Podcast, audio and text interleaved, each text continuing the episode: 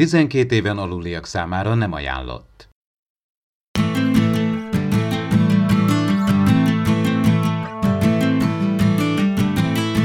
Sziasztok! Ismét négyen vagyunk, hiszen ezúttal is csatlakozott hozzánk Megán, és az ünnepi körülményekre való tekintettel most egy külön kiadást hozunk össze, amiben a negyedik Star Trek mozifilmmel, a hazatéréssel foglalkozunk. Az emtv.hu bemutatja.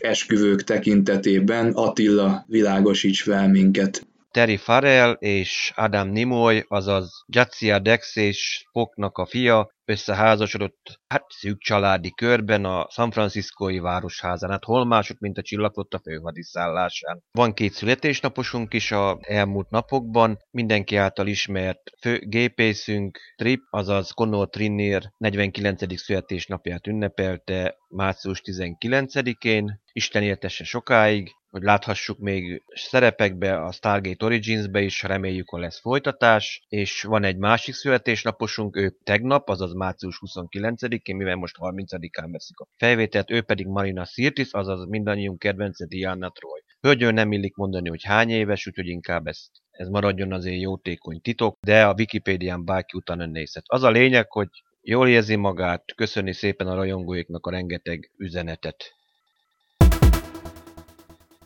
Természetesen az űrszekerek blogon, akik szeretik olvasgatni a cikkeinket, ők sem maradnak olvasnivaló nélkül. Csaba írt egy nagyon érdekes cikket a Ferengik jelenlétéről mind a TNG-ben, mind pedig a DS9-ban. Igen, tehát a Quarkot játszó Armin Shimmerman számolt be arról, hogy a Ferengiknek a bemutatkozása az nem egészen úgy sikerült, ahogy Roddenberry eredetileg elképzelte. Hát emlékezzünk vissza a TNG-nek az ötödik epizódjára, a The Last Outpostra, ahol először pillantottuk meg a Ferengiket. Ugye már ott egy kicsit furcsa volt az összkép, pedig hát a készítőknek az volt a szándéka, hogy a Ferengik legyenek az új klingonok tehát egy, egy visszatérő ellenség, amivel a föderáció újra és újra találkozik, de valahogy nem, nem úgy sikerült ez a bemutatkozás, hogy egy ilyen komolyan vehető, gonosz, megáltalkodott ellenséget lássunk a Ferengikben. Aztán a Deep Space Nine-ban már sikerült nekik egy olyan irányt szabni, ami később a, a Ferengikre teljes mértékben jellemző maradt. Ezzel kapcsolatban ugye Armin Shimmerman beszámolt arról, hogy eh, amit a TNG-ben elkövetett, azt a Deep Space Space Nine-ban igyekezett kijavítani, tehát ő egy személyben magára vette azt a felelősséget, hogy a Ferengiknek a rosszul történő megjelenését azt a Deep Space Nine-ban már kijavítsa, és a nézőkben egy jobb benyomás alakuljon ki.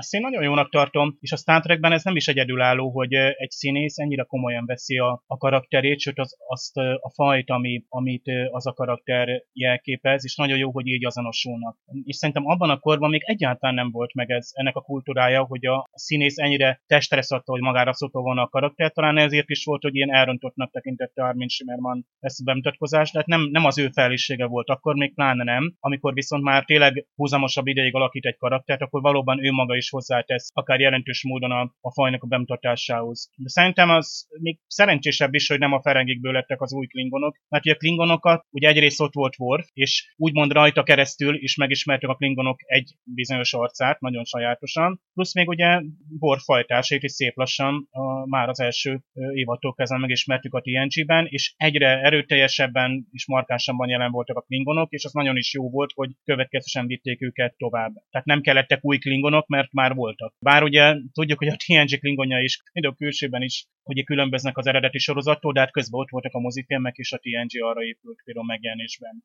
A Voyager sorozatban emlékezhetünk hát a kazanokra az első évadokból, és hát ott ők töltötték volna be azt a harcias fajszerepét, amit ugye az előző sorozatokban a például a pont a klingonok, de úgy annyira nem sikerült őket például félelmetessé tenni, talán azért, mert ugye egyre jelentéktelenebbek lettek, hiszen jött a Borg cselekményszál, aztán persze a Borg is előbb-utóbb egyre jobban legyőzhető fajjá vált, tehát mindig attól függ, hogy mennyire résztesen megyünk bele a, annak a fajnak az ábrázolásába. A Voyager-ben a Borgból kaptunk nagyon sokat, és tőle lehetett félni is, és rájuk voltunk kíváncsiak. A TNG-ben azért kiegyensúlyozottan ott voltak ugye a klingonok, kardasziak, romulánok, és nagyon szépen egyensúlyozott a sorozat, hogy mindegyikből volt elég háttér történet, és egy-egy jelentős karakter, akin keresztül megismerhettük. A Deep Space Mine meg nagyon jobb bemutatta a ferengéket, én szerintem akár szerethetővé is tette őket, és tudtuk őket persze gyűlölni is, de szerintem a saját magunk közösségét, meg kicsinyességét, meg anyagiasságát gyűlöltük nyilvánvalóan bennük, hiszen rengeteg dologban hasonlítanak a 20.-21. századi emberekhez is.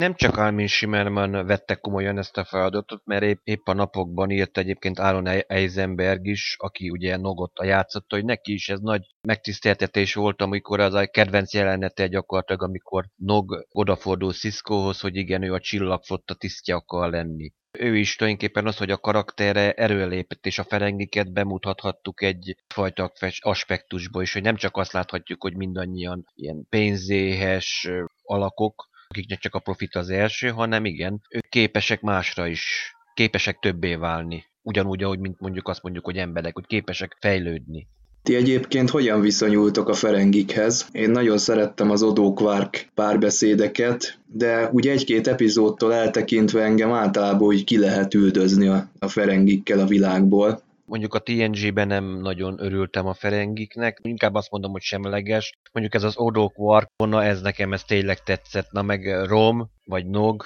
kedvenc jelenetem azért, amikor a profitot éppen elosszák Quark meg Rom, és akkor egy neked, hét nekem, és felfortyan szegény Rom, hogy ez igazságtalan bátyos, és akkor Quark akkor itt gondolkozik, és tényleg igazadban egy neked, nyolc nekem. Ez tényleg ez a klasszikus testvéri osztozkodás ez a rengeteg poén szerethetővé tette. Az meg, hogy itt két ős ellenség, Quark meg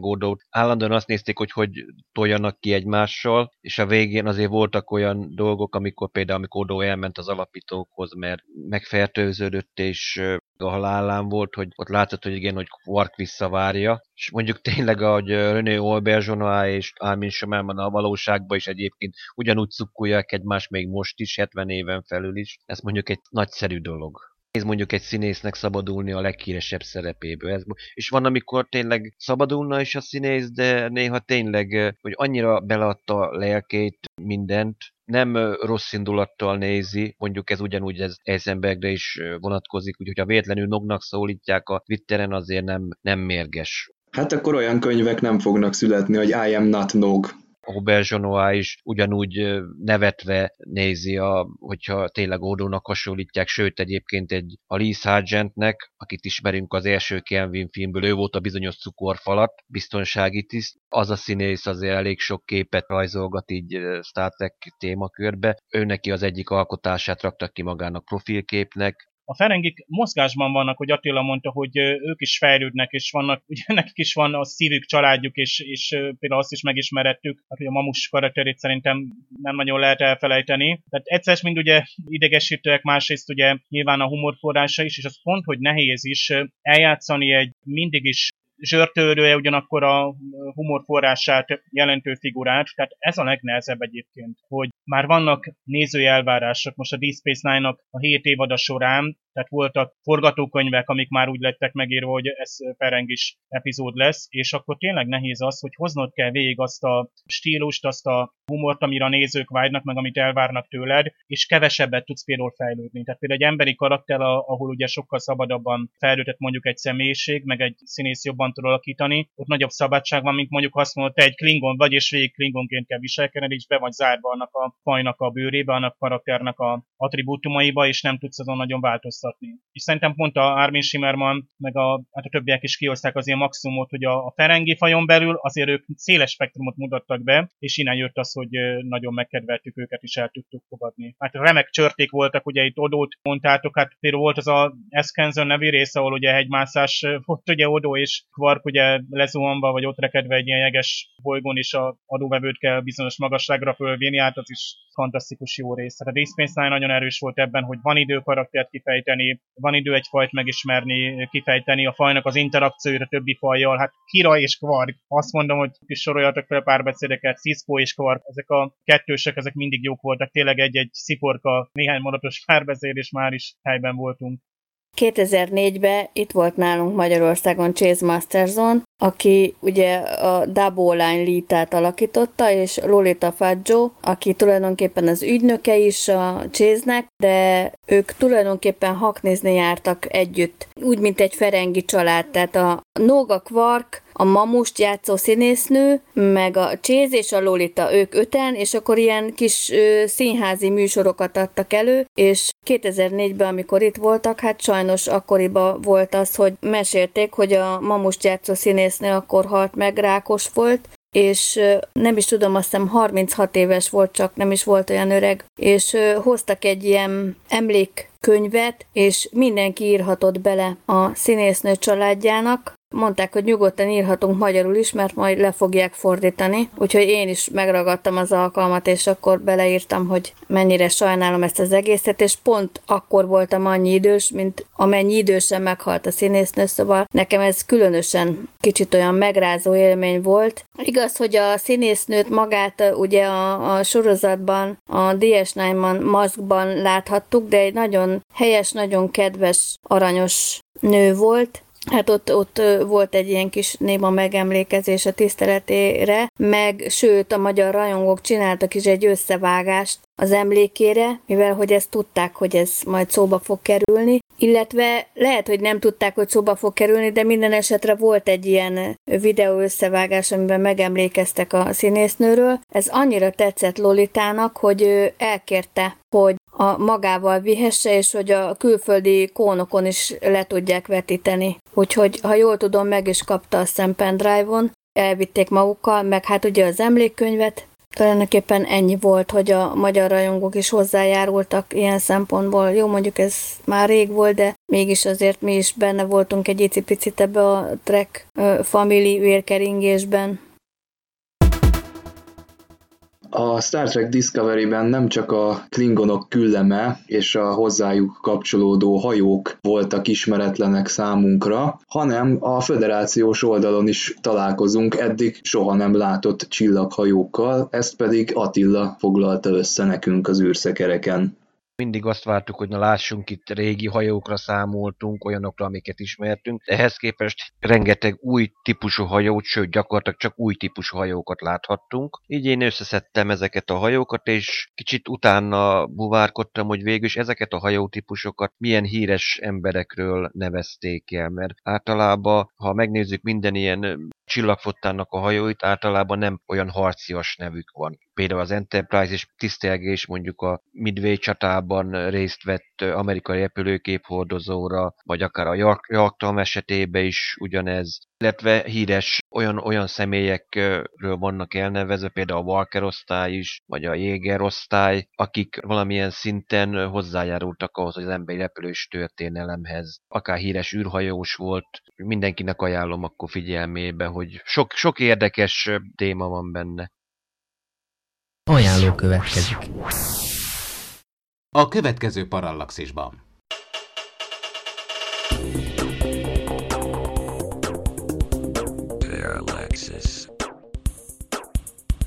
Márciusi műsorunk első felében a világ egyik legőrültebb animációs kifi sorozatával, a Rick és Mortival foglalkozunk. Egy korábban az emtv.hu-nak adott interjúból kiderül például, hogy mit gondol karakteréről a sorozat főszereplőjének magyar hangja Háda János, illetve itt az adásban vendégünk lesz Morty magyar hangja Barát István, akivel a Justin Rowland és a Dan Herman által létrehozott világon kívül beszélgetünk még multiverzumról, szinkronról, sorozatokról, a Harry Potterről és sok egyéb másról is. Hát ez még nem minden, hiszen a műsor már második felében ki fog derülni, hogy mivel foglalkozik pontosan egy orvosi jövőkutató. Megnézzük az orvostudomány rövid és hosszú távú kilátásait, valamint azt, hogy a skifikben vázolt orvosi jövőképek hogyan jelennek meg. Ezzel kapcsolatban Meskó Bertalan orvosi jövőkutatót fogjuk vendégül látni. Ajánlót hallottatok. Játék a Parallaxisban. Ismert fel a most következő sorozat főcím részletet, és nyerj! A megfejtéseket április 30-ig várjuk a podcastkukac emtv.hu címre. Figyelem! A műsorban spoilerek bukkanhatnak fel.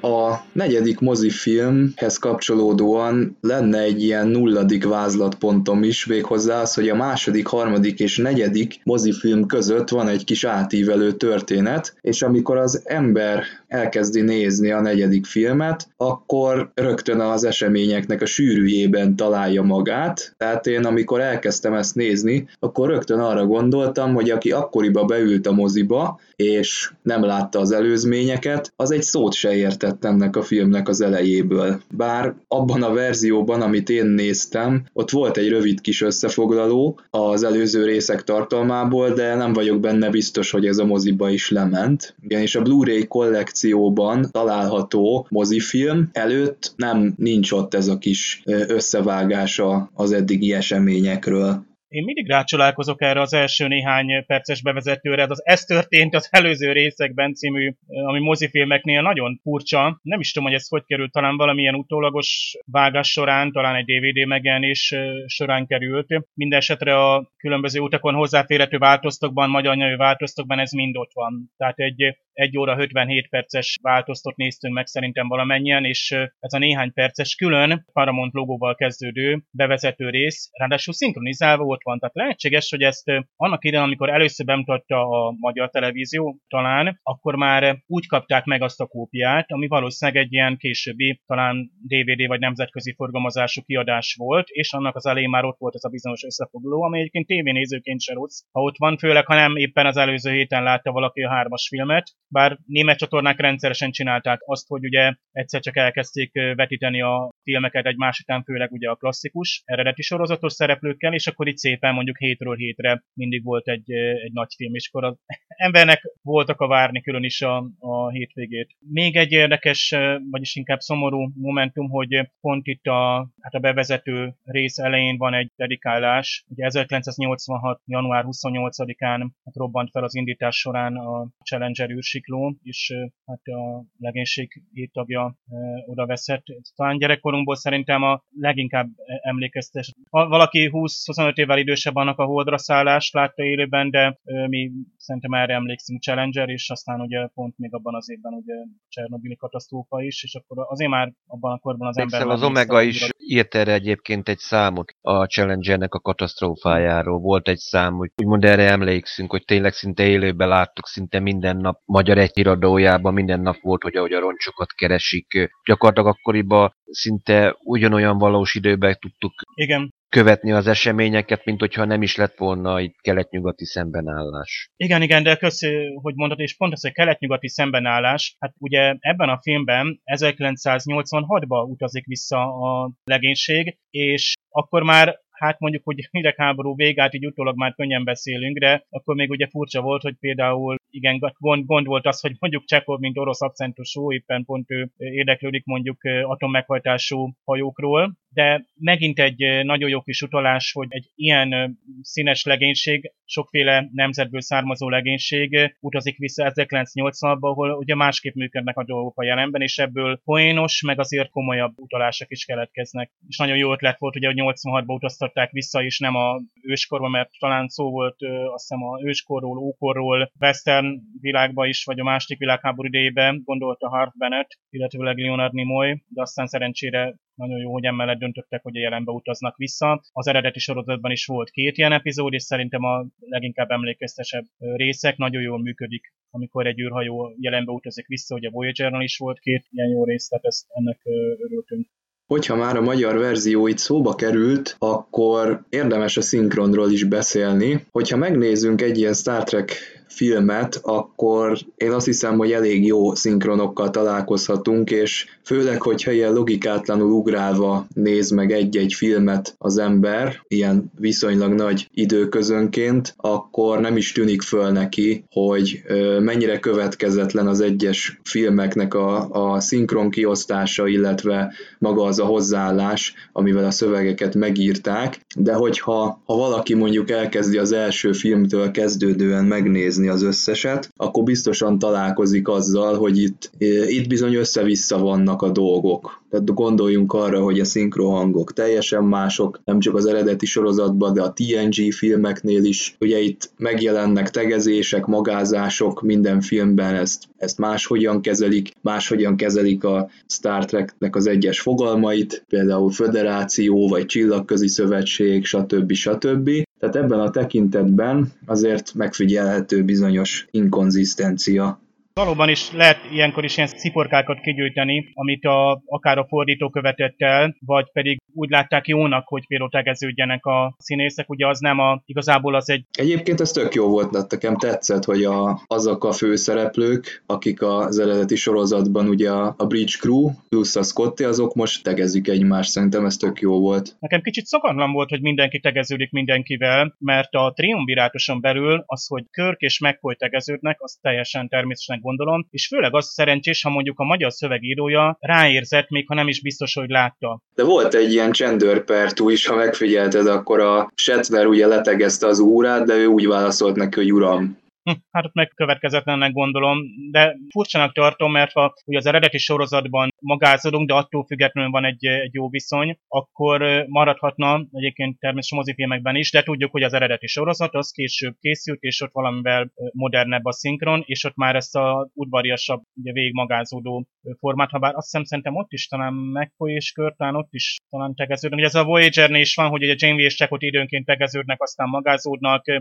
viszont a német verzióban végig magázódnak, ott jellemzően mindig udvariasan beszélnek a szereplők, ott például Beris és Kim is végig magázódik, ha bár keresztnevükön szólítják egymást, és ez úgymond úgy gondolták, hogy ez így működik egy mondjuk egy csillaghajón. Aztán itt ugye a Bolygók Egyesült Föderációja, tehát a föderáció megnevezése, hát a kapcsolatban megint annyiféle volt, tehát itt tényleg szövetségi tanács, szövetségi tulajdon, tehát többször is fölmerült az, hogy a föderációt még nem tudja megnevezni, de talán még az eredeti változat se nevezte meg. Egyesült Csillagszövetségről is volt szó egyik esetben. Talán itt kísérletezett a fordító, és meg, meg egyáltalán, hogy nem volt annyira nyilvánvaló, hogy mi, mi is ez egyáltalán ez a, a szervezet, ami a Star Trek univerzumban a, a csillaghajók meg a legénység mögött áll.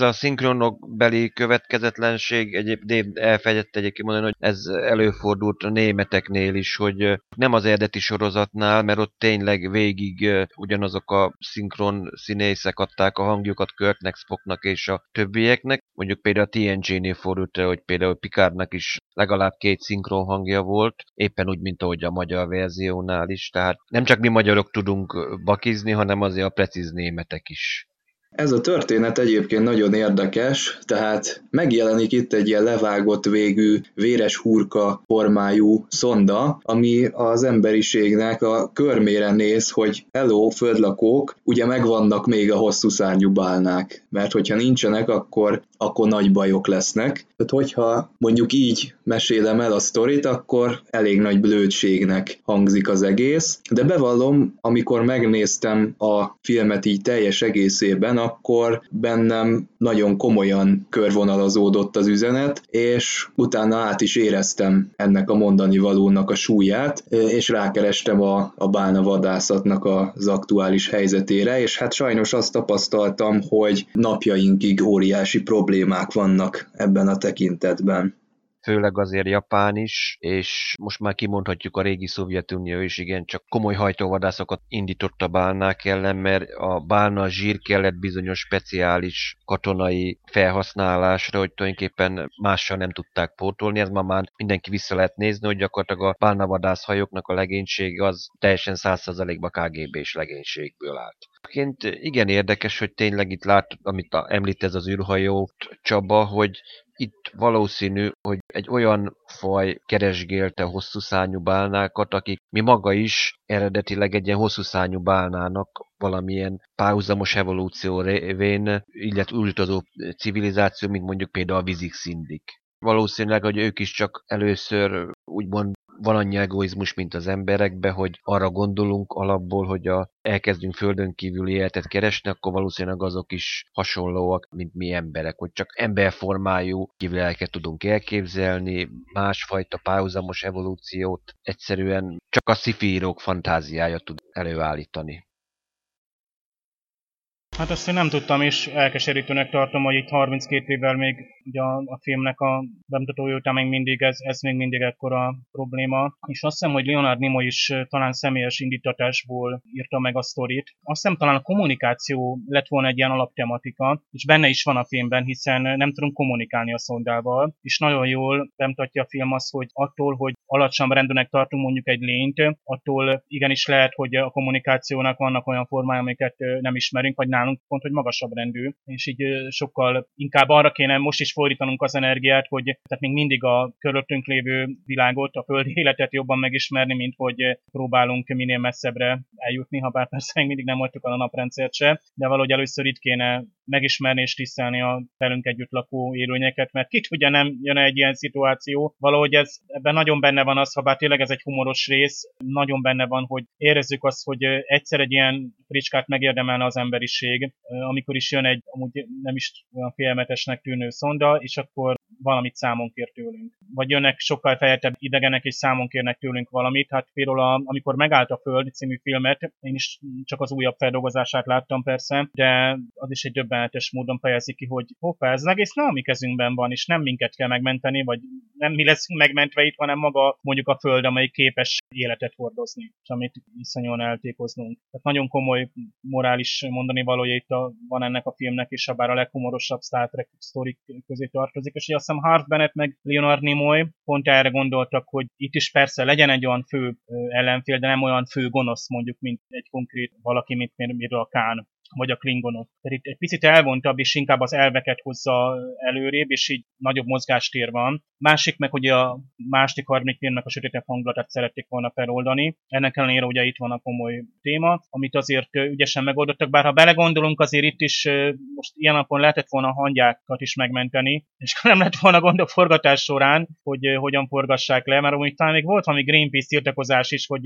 itt bálnákat bántottak a forgatás során, hát voltak éppen végig modelleket használtak, az Industrial Light and Magic majdnem végig modellekkel dolgoztak, és gyönyörűen sikerültek. Hát gondoljuk meg, amikor Spockod úszik például, meg rengeteg helyen látjuk elég közelről is őket, és azért jó becsapták a nézőket is ilyen módon. Tehát, de hát tudjuk, a, látunk cápát is ugye mozifilmben, tehát azért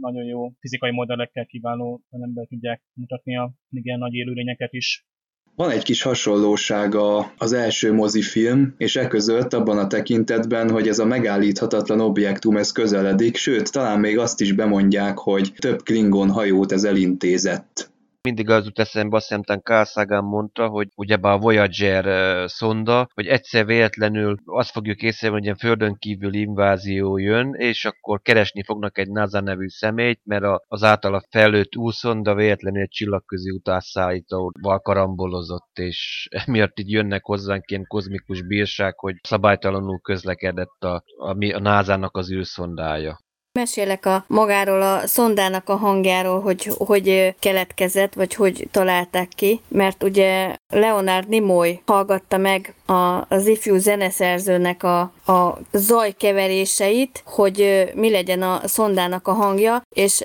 egyik, egyik hang se tetszett neki, és elmondhatom, hogy szinte már a haját tépte ez a ifjú zeneszerző, hogy semmit nem tud kikeverni, mert Leonard Nimoynak semmi nem tetszik, és akkor a végén azt mondta neki, hogy na jó, akkor mondd el, hogy akkor milyen legyen a hang. És azt mondta, hogy hát olyan miről jövő morgós vagy valami, valami ilyesmi, és akkor elkezdte utánozni, hogy milyen legyen, és hát így a nyers hangjával elkezdte mondani, hogy vob, vob, vob, vob, vob, vob, és akkor ezt torzították el, és hogyha megfigyelitek, akkor lehet hallani, hogy valóban, valóban végig ezt mondják, hogy vob, vob, vob, Leonard Nimoynak a hangja, tehát a szondának a magyar hangja, vagy a angol hangja, az a Leonard Nimoy, és ő, ő adja, ő szolgáltatja végig a szondának a hangját. Dave, szóhoz se jutsz mi? Én nem is tudom, mikor láttam először ezt a filmet, de emlékszem, hogy az első nézésekor, tehát jó sokáig évekig nekem olyan félmetes volt ez a szonda. Hát olyan a sötét, nem lehetett kivenni, hogy ez micsoda pusztítást okoz,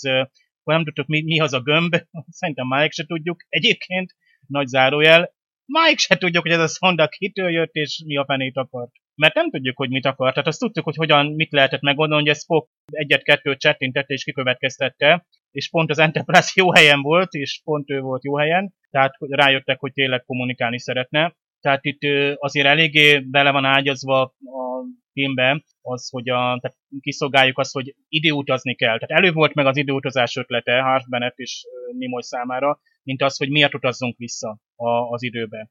viszont nagyon jókért utaztak vissza. Tehát tényleg vissza kell hozni egy, egy kipusztult fajt, hát ez, ez nagyon jó. Plusz még amikor a Körk és a Spock már múlt időben beszélnek a bán, kipusztult bánákról, és ezt ugye észreveszi a Gillian, ez nagyon jó, hogy tehát ilyen apró poénként beleszűrődött ez, és akkor rájön azért, hogy valami még több gyanúsan ezzel a két fickóval kapcsolatban. Tehát egy kicsit üres a, a sztori olyan szempontból, hogy nincs nagyon fölépítve az, hogy ki vagy mi volt az a szonda. Tehát egy későbbi Star Trek sorozatban, vagy akár egy filmben is lehet, hogy jobban rákérdeztek volna, hogy ki vagy mi volt az, aki küldte, vagy az, ami küldte ezt a szondát, milyen ö, faj lehet az, tényleg egy magasabb rendű faj, amelyik időnként ránéz a földre, hogy minden rendben van-e, és felelősséggel bánik-e az emberiség mondjuk más létformákkal, netán a bálnák származtak tőlük, tehát miért akartak pont velük kommunikálni. Illetőleg, hogy a bálnák ugye elég nagy sokszerűen élhet, élhették meg az, hogy ugye kitransportálták őket az óceánból, aztán hip-hop, ugye egy Klingon hajó, aztán időutazás, aztán megérkezünk erre a katasztrófa a földre, aztán ott ők tényleg néhány perc alatt akklimatizálódnak, és már is válaszolnak vígan a szondára, hogy ja, srácok, rendben vagyunk, mehettek vissza, a szonda meg sarkon fordul és hazamegy, mert minden rendben van. Közben a bának meséltek volna, hogy ja, egyébként most jövünk egy bánavadász világból, és ott nagyon durva dolgok történnek amúgy velünk, tehát maradjatok már, és még egy kicsit pusztítsátok az emberiséget, mert még lehet, hogy most se javult meg, vagy most se bánik felelősséggel a környezetével. Attól függetlenül, tehát ebbe a filmben nem is fért volna be annyit, túl sok filozófiát ér, maximum, ha tényleg szét akarnák szedni, akkor lehetne ilyeneket még utána kérdezni. Na, hát a legénység az összeszedelőcködik a vulkán bolygón, és úgy dönt, hogy szembe fog nézni azzal az ítélettel, amit a Földön fognak kapni, és eközben a Földön már kialakult egy tárgyalás, amiben a klingonok ilyen tajtékzó haraggal nézik végig a, azokat a képsorokat, amik valójában a Spock nyomában című filmből származnak. Tehát milyen érdekes, hogy ott a kivetítőn pont úgy tudják végig nézni az eseményeket, mint hogy az elő előző filmnek a rendezője beállította, de ugye a vulkánon még történik egy olyan esemény, hogy a Spock egy ilyen komputerrel folytat egy furcsa kommunikációt. Én ezt sokáig nem értettem, hogy ennek mi a célja, vagy mi történik itt egyáltalán. És az is érdekes, hogy a vulkáni komputer az ugye full angolul kommunikál a Spockkal, de megkapja a kérdést, ami kicsit ilyen visszatérő geg, vagy egy ilyen kulcsmomentum a filmben, mégpedig az, hogy hogy érzed magad.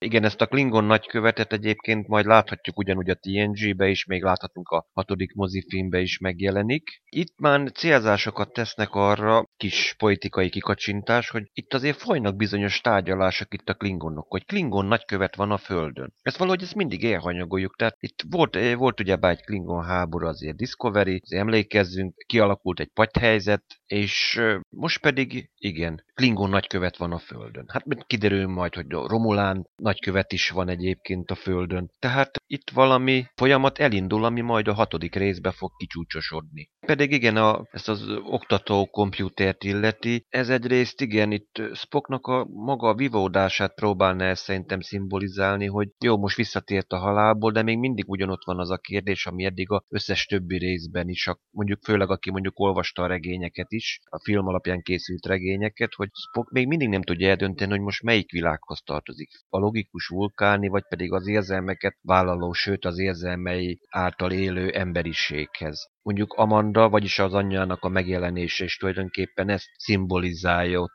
az érdekes beszélgetést, amit ott folytatnak komputer mellett. Fok egyre inkább itt rájön, hogy azért a logiká túlmutatnak bizonyos dolgok, hogy a logika az nem a értésnek a vége, hanem az első lépcsőfok ahhoz, hogy megértsük az univerzumot.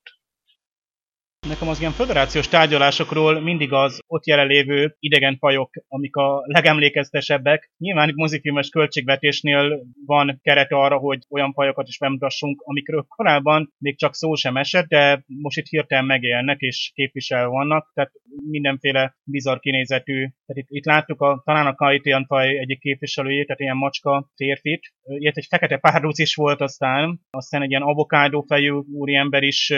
nyilván az andoriánokat ismerjük, ők a kis antennácskokkal a kék fejükön, ők ismerősek lehettek már korábbról, de voltak ilyen talán inkább tűpárnához hasonlító, meg egyéb furcsa fejű idegenek, akikről tényleg nem tudjuk, hogy kicsodák. De legalább bemutatja, hogy egy ilyen föderációs tanácsi gyűlésen tényleg a sokféleség jellemző, és tényleg azt kell látnunk, hogy a, hogy a szövetség, ahogy itt említik, ez a föderáció, az sokféle nézőpontot foglal magába. Tehát itt, itt nem csak mondjuk a klingon és emberi konfliktus konfliktusról van szó, bár ugye Klingon és föderációs konfliktus az, de amik később ugye a discovery is fölmerül, ugye a mindenki a saját kultúrájához ragaszkodik, vagy azt szeretné terjeszteni. Azért itt egy ilyen, mint egy ENSZ konferencián itt, itt vannak egymás mert ülnek a fajok egész békésen, ez tényleg egy nagyon utopisztikus kép, hiszen most gondoljunk például a uniós szinten is mekkora ellentétek vannak egy-egy kérdésben, tehát az, hogy ilyen boldoközi szövetségek jöjjenek létre, és ez mindez 400 éven belül, hát bárcsak, és reménykedjünk, de lehet, hogy kicsivel több idő kell ahhoz. Aztán nekem még a Szaratogán is feltűnt egy ilyen harcsabajszos ősz úriember, őt mintha Klingonnak tűnt egy kicsit, lehet, hogy félig Klingon volt csak, meg ugye ez a Death Punk jellegű lények is, ezek mindenféle, discovery is láttuk egyébként ilyen furafejű fazonokat, de attól függetlenül mondom, ez jó látni, hogy ez, ez egy működő szövetség, a sokféleség jellemző, ugye a diverzitás, ami pont a discovery is nagybetűkkel van írva. Leningrádban még itt említve egyébként, amikor ugye az energia elszállott, talán egy ilyen ferengiszerű tiszt mondja, tehát itt egy bizonyíték arra, hogy hát igen, majd valamikor átnevezik, és újból Leningrád lesz majd.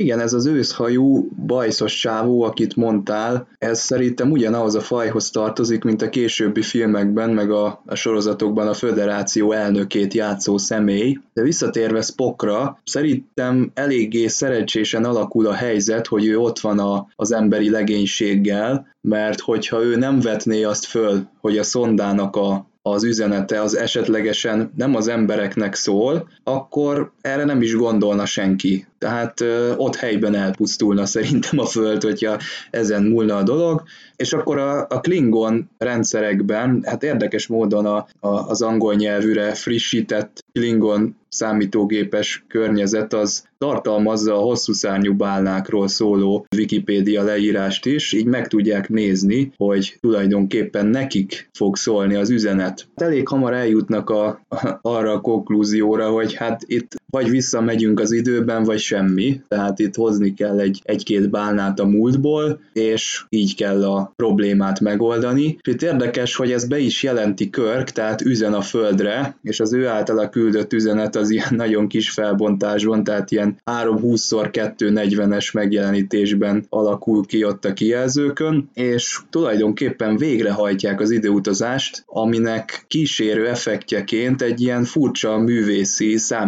számítógépes grafikát láthatunk, amiben így a legénységnek az arcai így átmorfolódnak egymás arcaiba. Ez, erről tudtok valami háttérinfót, hogy ez Nimoynak volt a koncepciója? nem volt könnyű létrehozni, mert ha jól tudom, ezt 3D-be kellett szkennelniük a színészeknek az arcát, és valami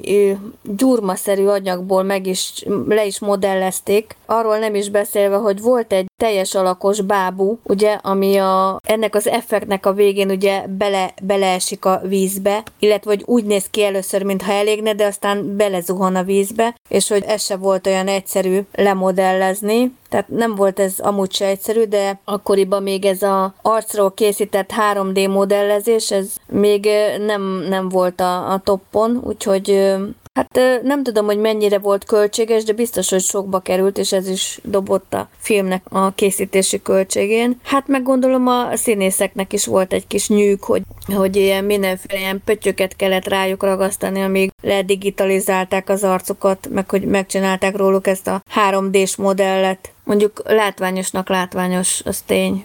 Ez látványos volt, de én a mai napig nem tudok mit kezdeni ezzel az átvezetéssel. Egyszerűen semmi értelmét nem látom, és annyira kilóg a filmból, tehát teljesen olyan, mint azért tették volna, hogy hát már ezt is meg tudjuk csinálni. Tehát itt most el lehet képzelni, hogy talán Körtnek az álma talán ott a idiotozás alatt valamilyen víziót él át a legénység, és ezt látják, mert ott a zuhanó alakot, amelyik elég egy ilyen kék tűzben, aztán ott egy nádas, amelyikre, amelyik már egy valós felvétel volt, azt sem értjük, hogy azt most mit akart ábrázolni, mert utána megint a, fönt vagyunk a Klingon légyfogónak a fedélzetén, tehát nagyon elvont. Valahogy nem illik a, a filmnek a többi részébe, amikor például a hatodik mozifilmben ott van például Klingon vér, amelyik lebeg, mert súlytalanság van a Klingon hajón, az nagyon a helyén van. És az akkori technikának megint a csúcsa, azt is, meg egyébként ezt is szerintem az ILM készítette, és hát ugye az Industrial Light and Magic mindig ugye elmegy a legvégsőkig, hogy valamit tökéletesen bemutasson, hogy az illúziót keltse. Itt viszont annyira elvont dologról volt szó ennél a morfos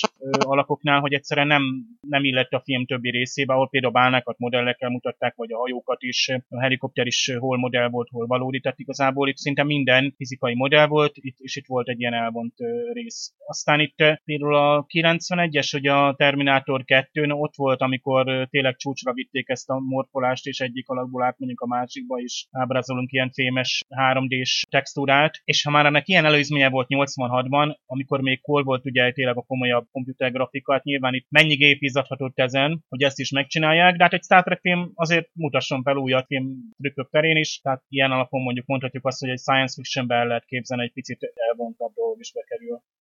Nekem nagyon tetszett a Spock és McCoy között lejátszódó párbeszéd, ami ezen a Klingon hajón megtörténik. Ugye a Spock ugye arra utal, hogy e, nem nagyon tud vele úgy beszélgetni a halálról, hogy ha nincs közös hivatkozási alap, és ugye a McCoy ezen meglepődik, hogy úristen ember, hát ahhoz, hogy a halálról beszélgessünk, ahhoz meg kéne nekem is halnom. Tehát egy érdekes megközelítés ez, és nagyon tetszik a Dokinak a, az itteni magyar hangja, Úri István, kicsit ilyen nyugodtabb tónusban beszél, és valahogy úgy jól sült el a, az ő, ő párbeszéde a Spockkal. Nem csak itt, hanem a, a filmben mindenütt. Emlékeztek azért itt láthatjuk, hogy a Klingon hajó, ragadozó madár az éjszaka ereszkedik le egy San Franciscói parkra. És mi van a közelbe? Kukásautó. 1984-ben ugyebár, amikor Terminátor megérkezett, akkor is mi történt? Akkor is először egy kukásautó vette észre Schweizenegger érkezését a szemétszállító társaság, a kaliforniai az valami fizetett, hogy bekerüljenek a filmbe ingyen reklámbe. Nekem ez jutott eszembe egyébként, pont a mai nap.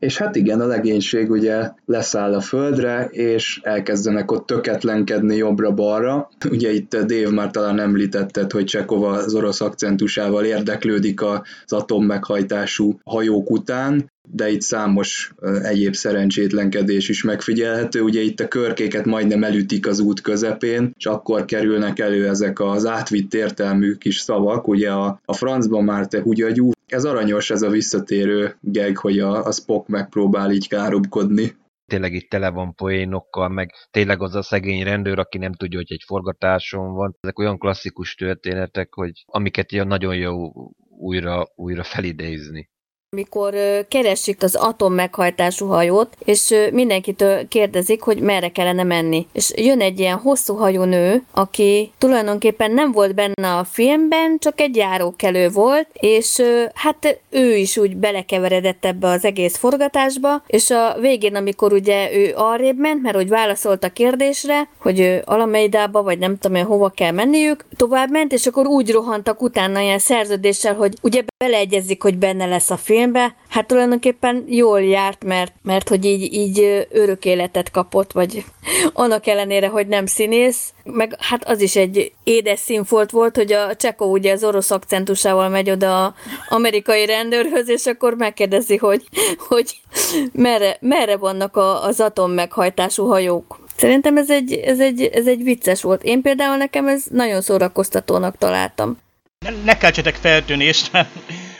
ez a körtnek az elsődleges parancsa, ha bár ugye eleve az egyenruhákkal, tehát Kiki a saját ruhájában megy, tehát átöltözése nem volt ide, és nyilvánvaló, hogy egy Klingon hajó nincsen, akár zuhany sem, de hát ez már mellékes. A lényeg az, hogy itt van, aki még bőrszerkóban van, láss például Csekov, sőt McCoy is ilyen Han Solo, vagy ilyen Indiana Jones bőrcsekiben, tehát mindenki ezt a barna bőrcsekit, meg ilyen felsőket szerették abban az időben, az volt a menő, de belegondolunk, ugye ekkoriban jöttek ki ezek a nagy kalandfilmek, és nagyon jól is néztek ugye a színészeket, jobban is nézett ki ez a szerelés 86-ban, mint mondjuk egy vörös színű egyenruha mondjuk. Az ugye Uhurának, ami ugye rajta volt, az, azzal azt hitték, hogy esetleg valami jelmezbálból jött éppen haza. Aztán hát nyilvánvaló Spocknak el kellett rejteni a fülét, tehát az egy külön poén, ugye ahogy ott megoldja még fönt a hajón, nyilvánvaló ez egy állandó gag, hogy ugye Spocknak a fülei, lásd például amikor a Voyager visszamegy 1996-ból, például Tuvok füle is látszik egy pillanatra, és Rin Robinson ugye úgy ugyanúgy is fog, hogy ővel valami nem stimmel, hogy mégse ügynökök, és tehát a Spocknek ez a fürdőköpenyszerű, hát köntöse az a lehető legkényelmetlenebb ruha, bár nyilvánvalóan jó szellős volt San Franciscóban akkoriban. Akkor például a, a Sulu, ő egy ilyen türkészöld színű, tehát ilyen műtős ruha, vagy nem is tudom, ilyen nővéruhában volt ő végig, ami nem is tudom, hogy miért, mert később ugye pont a Csekovon van ilyen ugye műtős ruha, ami után őt ugye ott kimenekítik. Lehet, hogy ott a gádróban valamit összekevertek, esetleg a jelenetek forgatása nem volt olyan sorrendben, de hát ezt már szerintem nem tudom, hogy utána lehet-e még olvasni. A McCoy és a Spock. A McCoy lehet látni, hogy szívén viseli Spocknak a sorsát most különösen azért, hogy ugye Spock most hát ugye újra életben, még azért egy kicsit instabil gondolják, és még ugye éppen a számítások során se, ugye a McCoy is feltételezi, hogy akkor esetleg az téves lesz, de aztán a végén már eleve megvan őrösít, hogy a Spocknak a satszolása is pontosabb, mint bármilyen emberi számítás vagy a komputernek a, a művelete, és az nagyon jók azok a párbeszédek, és tényleg az a nyugodt hang nem, ahogy tényleg nagyon jó a magyar szinkron, és attól függetlenül, hogy a későbbiekben ugye Balázsi Gyula szinkronizálja meg, hogy itt az Úri István tényleg nagyon jó, Spocknak meg Kristóf Tibor volt hangja szintén, tehát két nyugodt hangú színész, és jók, jók ezek a párbeszédek. Tehát itt tényleg ez a baráti hang nem jön ki, ami ugye az nem volt jellemző, meg főleg a tegezés miatt, ami viszont plusz rátesz még, tehát itt közelebb hozza a két szereplőt. És később, amikor például a, felmerül, a,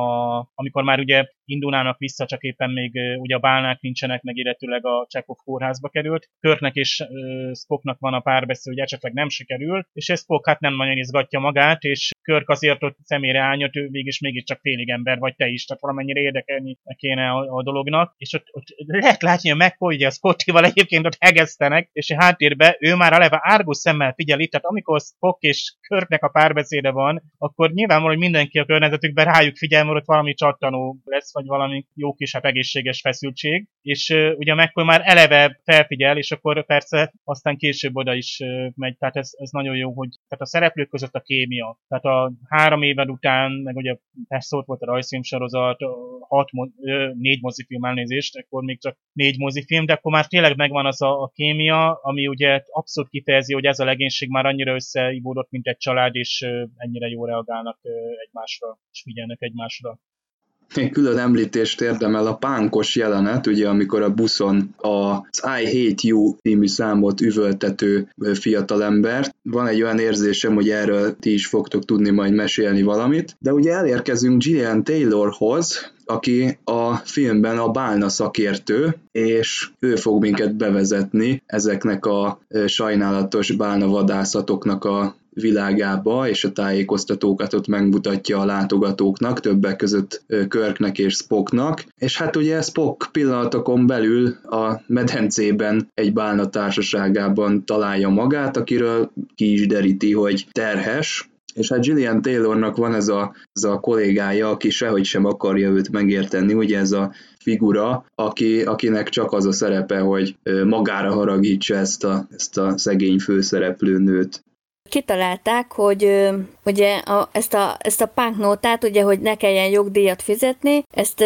ők írták meg mi, miről szólnak a, a punk énekek? Hát arról, hogy mindent gyűlölünk. És ez is a számnak a címe, de a lényeg a lényeg az, hogy nem lehetett jó a felvétel, és ezért fogták a, a hangmérnöknek a, a legvacakabb sávot, amit csak tudtak szerezni, és egy szám mikrofonnal ugye egybe kellett fölvenni az egészet, hogy valóban olyan, tényleg olyan trash legyen, tehát ilyen, ilyen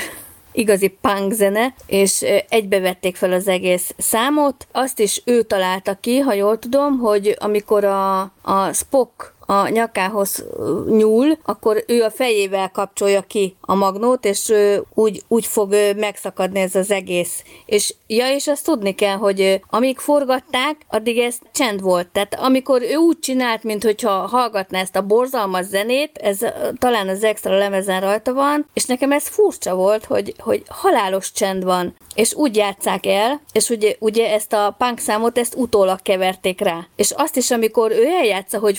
fölerősíti, fölerősíti teljes hangerőre ezt a zenét, az, azt is ugye halálos csendben játszották el, és szerintem ez még hozzáállt pluszba az ő játékokhoz, hogy mennyire jól adták elő ezt az egészet, és mennyire hihetően. És elmondta ez a, ez a pasi, így már így az emlékezéssel kapcsolatban, tehát amikor már a filmnek a nem tudom én hanyadik évfordulóját ünnepelték, hogy ő most már amíg él, ő csak ez a punk srác lesz. Tehát, hogy ő tök mindegy, hogy ő a, zene, a zeneiparba, a filmiparba mekkora film mogul lesz, ő akkor is csak a, a Star Trek 4-ből a punk fiú lesz későbbiekbe, évekkel később valami évforduló alkalmával tulajdonképpen Fok és ez a punk fiú ismét együtt pózolnak a kamerának éppen úgy, ahogy mint Körk és Gorn. Úgy tulajdonképpen egy ugyanolyan ilyen legendás, ilyen poénná vált ez is, mint, mint a tényleg az eredeti sorozatban, amit láthattunk. Punknak a, a figurája egyébként, hát Leonard Nimoytól származott az ötlet méghozzá itt is valóban ő New Yorkban hát sétált, és ott egy boltból jött képen egy hangos ilyen beatboxot hallgató punk srác, és akkor talán Nimoy még egy audio kommentárban említi is azt, hogy tényleg le nörfpincselte volna a fejét, ha ő maga lett volna Spock, mert hát tényleg ott mindenkit zavart. Most oké, ez a 80-as éveknek kultúra ez hozzátartozott, ezek a nagy hangos magnók, ezek a boomboxok vagy beatboxok, de azért ugye egy buszon például az, az mennyire zavaró, hát gondoljatok bele például a mobiltelefonoknak a fülhallgatói is milyen e, zavaróak például a járműveken manapság már ki is van írva, hogy ott is ugye vegyük le a hangerőt, és hogy ne zavarjunk másokat. Egyébként a punk aztán visszatér a Pókember hazatérés című filmben, ez a Kurt Thatcher, aki játszotta a punkot annak idején, tehát a tavalyi Pókember hazatérésben szintén megjelenik, és gyakorlatilag amikor a Pókember ilyen hoddogárussal beszélget, akkor őt még mindig ugyanezt a nagy beatboxot hordozza, és akkor a, a szem az a neve, hogy Crash. Tehát ez ja, a punk él, él és élni fog meg aztán a magyar szinkronban ugye itt emlegettük, hogy ugye ügyesen áthoztánk ugye ezeket a, hát akkori szlenget, ugye, hogy húgyatyúság fej. Nekem rögtön a Ledel Weapon jutott eszembe, azt hiszem a negyedik részben volt az, hogy ott, ott a pénzhamisítás ügyön dolgoznak ugye mörtóék, és akkor ott a, azt hiszem ott a drogrészleg, vagy nem is tudom melyik, vagy a szervezetbűnözés részlegről ott a kollégák mondják, hogy azok nem nagy atyák, hanem négy atyák, te húgyagyú. Tehát ott azok a poénok, azok ugye a, abszolút ugye ezekben az akció végjátékokban nagyon jól ütnek, és itt a Star Trekben nagyon jól még belefértek. Ugye itt tavaly fölmerült, hogy a Discovery-ben elhangzott az F betűs szó, és hogy kellette vagy nem. Hát én most nagyon röviden azt mondom, hogy nem kellett, bőven elég ennyi, amennyi, hogy ebben a filmben van, mert ebben a környezetben simán elfér, és bőven kifejezi a, a, a stílus azt a mondani valót. Azon gondolkodtam a film nézése közben, hogy micsoda szerencse, hogy a, a 80-as évekbe tértek vissza, és nem ebbe a korba, amikor mindenki okos telefonokkal mászkál, mert ebben a parkban folyamatosan ilyen furcsaságokat lehet látni, amikor ugye leszáll és halálba frusztrálja a kukásokat, meg ott ilyen kocogók jönnek, azok is ö, szembesülnek a, ezzel a ezzel a hatalmas nagy széllel, illetve amikor a Sulu ugye meghozza a medencének az egyes részeit, akkor a, az álcázó mező mögül egyszer csak előbukkan a Scotty, tehát ezek mind olyan dolgok, amiket a, a mostani ember biztosan megörökített volna egy, egy okos telefonnal. Nagyon érdekes jelenet még, amikor a Scotty megjelenik a Plexicorpnál, és a Macintosh komputer segítségével ugye betáplálja az átlátszó alumínium elkészítéséhez szükséges adatokat, és először ugye ő még a, az egérnek próbál kommunikálni, aztán végül ráfanyarodik a ódivatú billentyűzetre. Azért azt hozzá kell tennem, hogy a hugom is egy kicsit olyan megkoly, mert amikor bejöttek a mobiltelefonok, akkor akkor, ha jól emlékszem, üzenetet akart hagyni, hangüzenetet, és ezt muszáj elmondanom, és akkor mondta, hogy, hogy hogy olyan volt, mint a, olyan volt, mint a Scott, és mondta, hogy hát nem azt mondta, hogy hello computer, de ott halózott a telefonba, és mondtam neki, hogy figyelj, meg kell nyomogatni a billentyűket, mert uh, úgy, úgy veszi be a telefon, mert azt mondta, hogy nem veszi be, nem veszi be, és el, elmondta szoba, hogy 4, 2, 3, 1, ugye, a számot, ugye, amit kellett volna, kellett volna be, nem tudom már, hogy ez mivel kapcsolatban volt, lehet, hogy hangposta volt, vagy nem tudom, és, de az volt a lényeg, hogy billentyűzni kellett volna, és akkor mondtam neki, hogy figyelj, ez most te Scotty vagy, Scotty vagy a Star Trekből, mondom, billentyűzzél be, nyomogasd meg a billentyűket, mert mondom, ez nem hangvezérlésen működik, mint a Enterprise-nak a komputere, és ezt azóta is mindig fölemlegetjük, szerintem ez egy, ez egy, ez egy, ez egy örök élmény. Mondjuk tényleg ez a Hello Computer, ez is egy ilyen tipikus, hogy nem azt mondom Hello Computer, ez majdnem olyan, mint hogyha Csillagok háborújában azt mondom, hogy Luke, én vagyok az apád.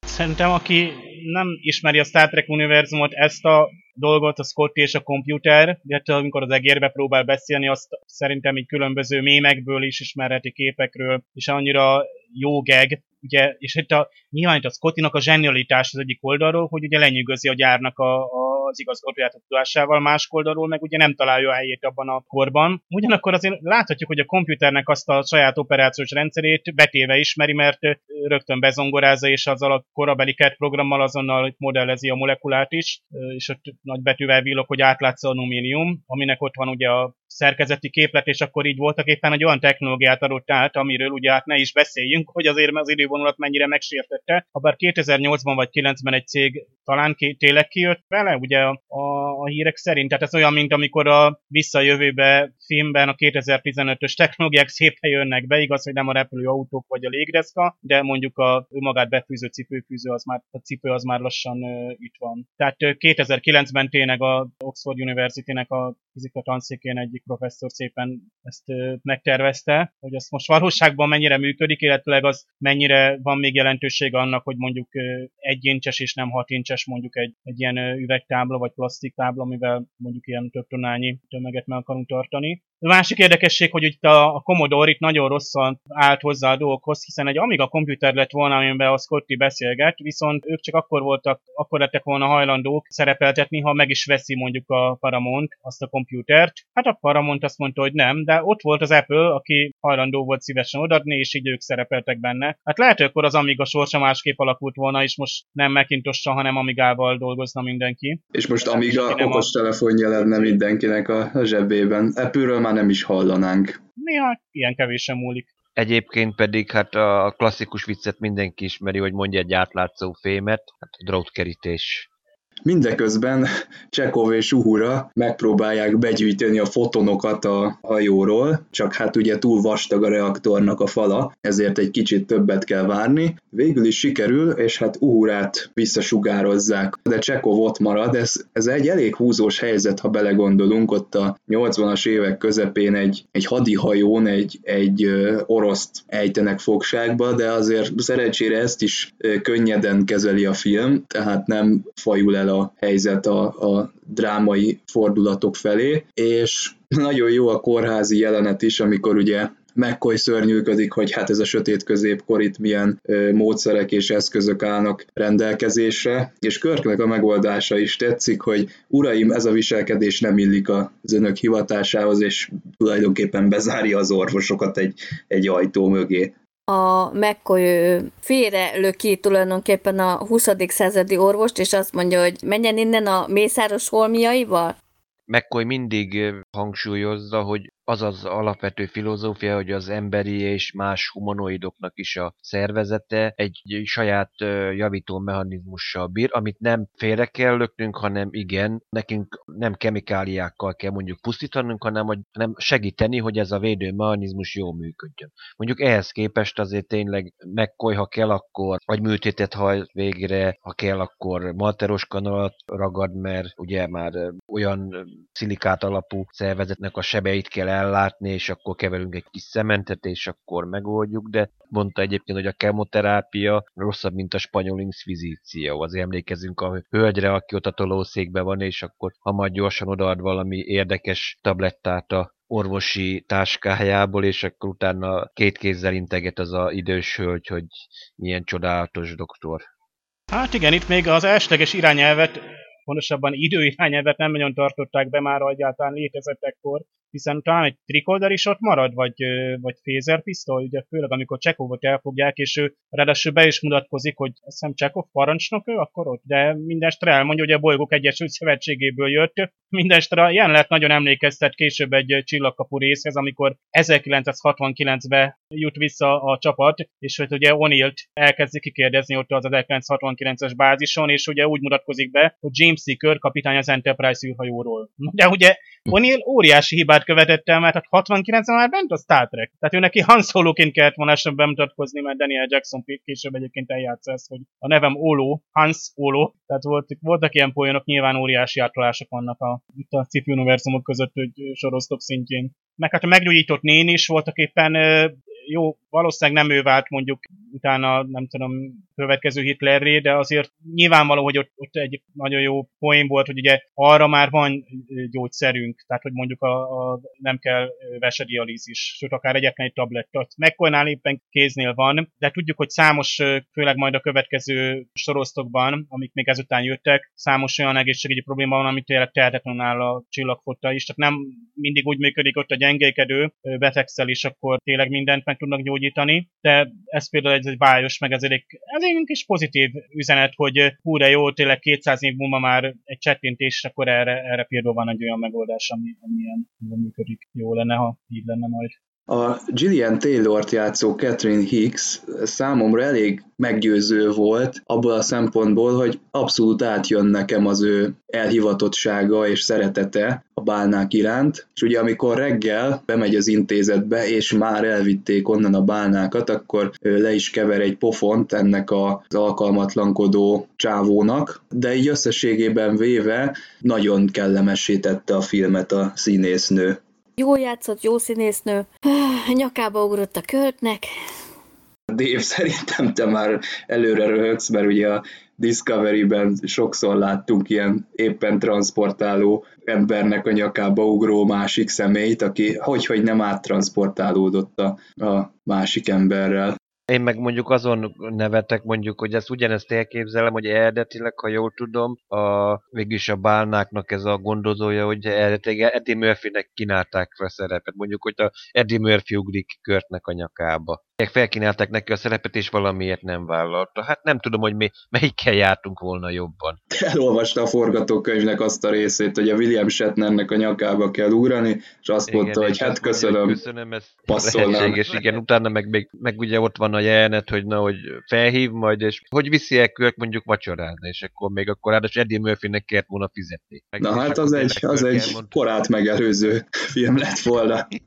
Amit kihagytunk, hogy emlékeztek, amit kapott szemüveget McCoy-tól születés napra Körk, mivel pénzre van szükség, mivel ugye a 23. században nincsen pénz, legalábbis mint fizető eszköz. Utána bemennek egy, hát nem zaciba, de valami ilyen érdekes, ilyen régiségkereskedőhöz, hogy eladják a szemüveget, és akkor emlékeztek itt mondja a koma, hogy mennyi dollárt ér ez a szemüveg. Körk megkérdezi, és a sok, Eddie Murphy-t szerződés kötötte még akkor azt hiszem a Paramounthoz, és hát az első sztoriát a forgatókönyv tervezetben ő még komolyan benne volt. Ugye őt a Beverly Hills is a filmek kapcsán volt akkor ismerős 80-as években, és azért itt remélték a Paramount, hogy a Star Trekben is gyakorlatilag így pénzt hozhat a házhoz. Egyébként Murphy már jó régóta Star Trek fan volt, és a kívánsága volt, hogy egyszer játszon a Star Trekben, de először nem el akarta válni a forgatókönyvet. Először ő egy ilyen őrült professzor lett volna, aki ugye földön kívülekről beszél, nyilván, hogy a körkékkel találkozik és róluk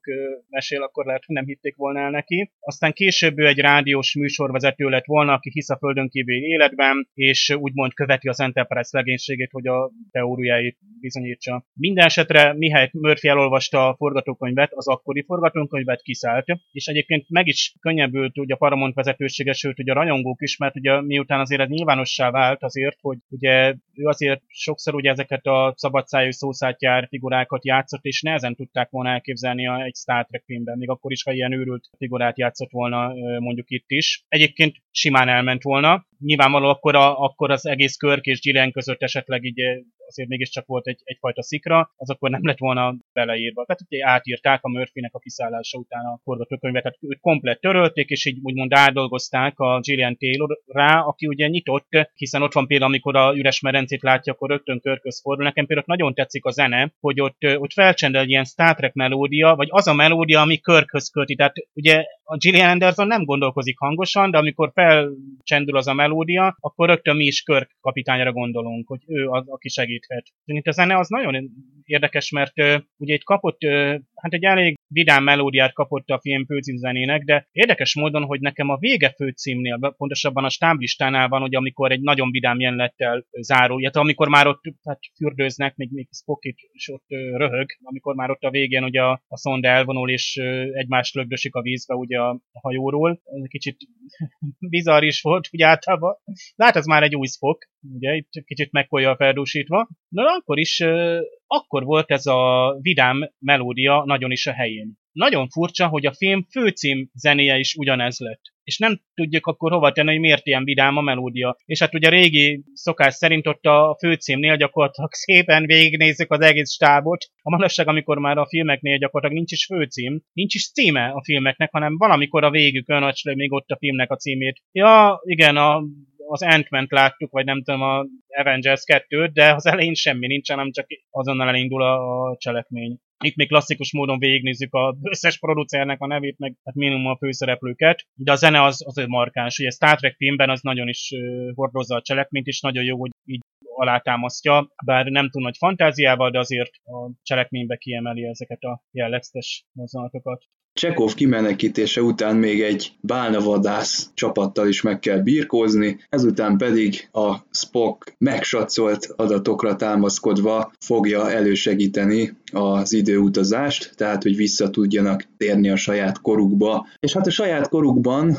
megint összeül az a, az, az ENSZ főtanács, ami egyben egy bírósági tárgyalás is, úgy veszem észre, ahol ugye a a föld megmentésére való tekintettel az egyetlen vádpont, amiben sikerül ítéletet hozni, az az, hogy a körköt admirálisról kapitányra fokozzák le. És egyébként az egy nagyon jó jelenet, amikor a Sarek és a Spock beszélget, hiszen itt jön elő megint a történet elején a komputerrel történő beszélgetése Spocknak, miszerint ugye azt üzeni az édesanyjának, hogy jól vagyok. Az űrdokba mennek a kompal, hogy ugye ki mit kap, hogy McCoy azt mondja, hogy teherszállítót kapunk. A Zulu pedig mondja, ne vegyél rossz néven, dok, dok idején egy excelziót kapok, vagyis ő hát igen az új hajót megkapja, és csak fortyog, fortyog Scotty is, hogy... És jól láttam, hogy az egy NX hajó, az az Excelsior, mintha az lett volna ráírva, hogy ez egy régebbi. Régebbi, mert tudod, hogy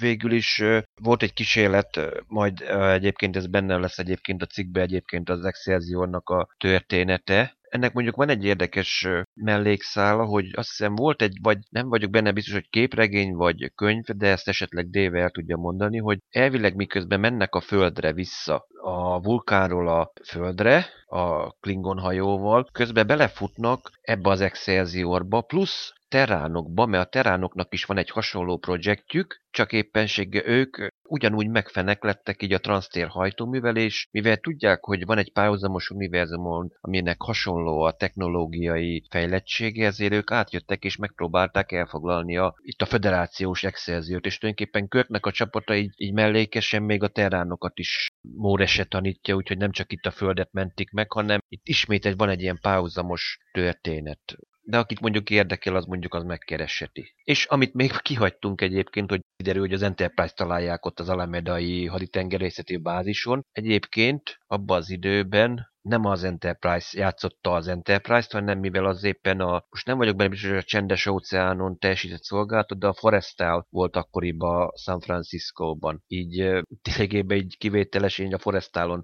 forgatták a jeleneteket. Igen, a néző pedig ugye elhiszi, és még örül is, hogy tényleg az Enterprise-on ott. És nekem a park jelenet volt azért egy kicsit gyanús, hogy ott ugye Golden Gate Parkban, tehát ott áll ez a Klingon madár átszázva, és hogy, hogy nem ütközik bele az alatt a két nap alatt senki sem, hiszen még a, a Jiren is beleütközött, majdnem, amikor ott lát egy fél körköt a levegőben. A járjunk, azt lehet, hogy Scotty volt, aki ott éppen, hát nyilvánvaló itt nincs legénység. Ugye itt arra is gondoljunk, hogy itt minden saját maguk végeztek, ez egy nagyon sajátos szituáció, hogy itt Robinsonként teljesen megrekedve a múltban, mindent maguknak kellett végezni, ott volt például a, a, a McCoy, aki ott hegesztett, meg hát nyilvánvalóan a, nem volt egyszerű összeállítani azt a medencét sem. Ez, ez nagyon jó, hogy ilyen apróságokra figyeltek, hogy kell megfelelő vastagságú fala a medencének, amennyi ennyi és ennyi vízsúly, er még a vizet is fel kell hozni, nem csak a bálnákat. Tehát jó, hogy ilyen részekbe belementek, és akkor itt, itt sokkal reálisabb lett a film, hogy ezeket nehéz beszerezni a 20. században, plusz még ugye nyilvánvaló a Klingon kristályok lemerültek, akkor azt is pótolni. Ugye nagyon jó, hogy ezeket össze kell szedni, ugye csapatokra osztunk, bár én kíváncsi lettem volna például McCoy és Spock együtt egy csapatban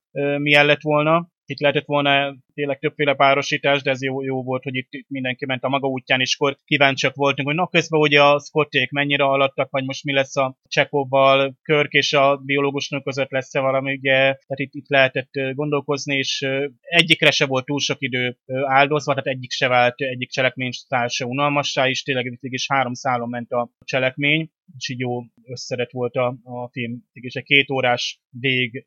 élveztes kalandfilmet kaptunk.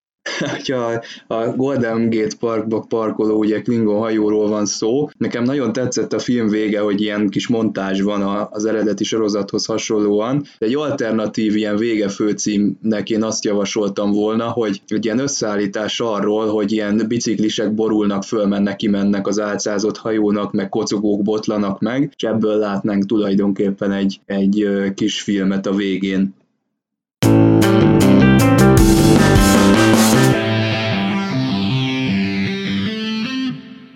Egy utolsó kérdésem maradt még hozzá az, hogy kinek mi a kedvenc jelenete. Hát nekem valamiért a Gillian Tayloros jelenetek maradtak meg.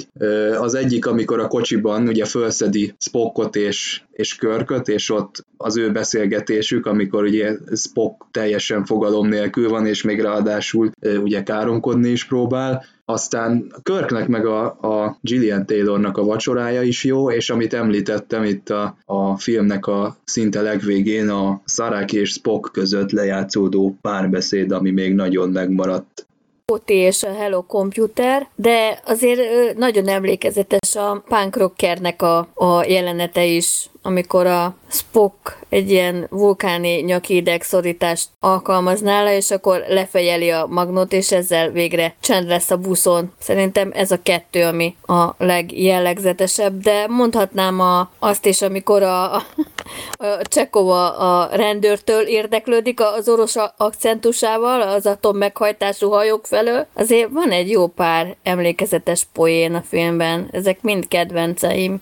Hát egyik a Hello Computer, a másik lenne tényleg a punk jelenet, és a harmadik mondom, ez a, a végén a legutolsó jelenet, amikor azon veszekednek, hogy most milyen hajót fognak kapni, hogy teherhajót kapunk, Excelsiót, vagy valami roncsot, akkor a végén kiderül a nagy poén, hogy hát igen, a Yorktown, amit felújítottak, gyorsan átfestették rajta a hajó nevet, így aztán így lett belőle Enterprise A. Illetve még aki a nézi a főcímnek a legvégét, ott van egy, hogy akiket utálunk és akkor itt ilyen poént betettek így a stáb, hogy ott akkor itt betettek egy-két embert, hogy na most akkor ezeket utáljuk, meg egyebek, úgyhogy van egy ilyen, egy ilyen rövid felsorolás, ami egyébként nincs meg egyébként összes többi Star Trek filmbe se találjuk meg, hogy ez ilyen szempontból ez a negyedik rész a maga nemébe egyedi. Egyedi, hogy itt nem Star Trek stílusú zene van, teljesen más így akkor a főcíme is, meg a vége is, tehát egy kicsit ez egy, megint egy ilyen különleges rész, de végül is mindegyik az. Nálam a filmnek a sztárja McCoy Spock páros, illetve McCoy és Scotty, ugye az ő küldetésük. Ott mellékágon persze még ott van Sulu is, aki ott a helikopterrel ügyködik aztán, hát hiszen el is kell szállítani ezt a hatalmas ablaktáblát. Ott azt hiszem volt is, hogy San Franciscóban nem lehetett helikopterrel forgatni, nem adta meg a város az engedélyt, hogy ott a külső helyszíni forgatásokon, ezért egy Japánból hozott helikoptermodellel forgatták azt le. Ugye ezek kis, hát mozaikszerűen épül fel a film, és nagyon jó, hogy ilyen jó kémia van már a színészek között, között is, meg a karakterek között is. Tehát, de hát a, nekem a Fok és a mccoy a kettős az elviszi a, a, a prímet, és itt különösen, hogy a magyar változatban tegeződnek is, tehát ezekből jelenetekből még egy csomót végignéztem volna. Akik végignézték a The Orville című sorozatot, és ráadásul tetszett is nekik, és még hallgatnak is minket, azoknak jó hírünk van, ugyanis a jövő héten a teljes első évadot fogjuk átbeszélni és értékelni, addig is mindenkinek hosszú szárnyú válnáktól hemzsegő, szép jövőt kívánunk.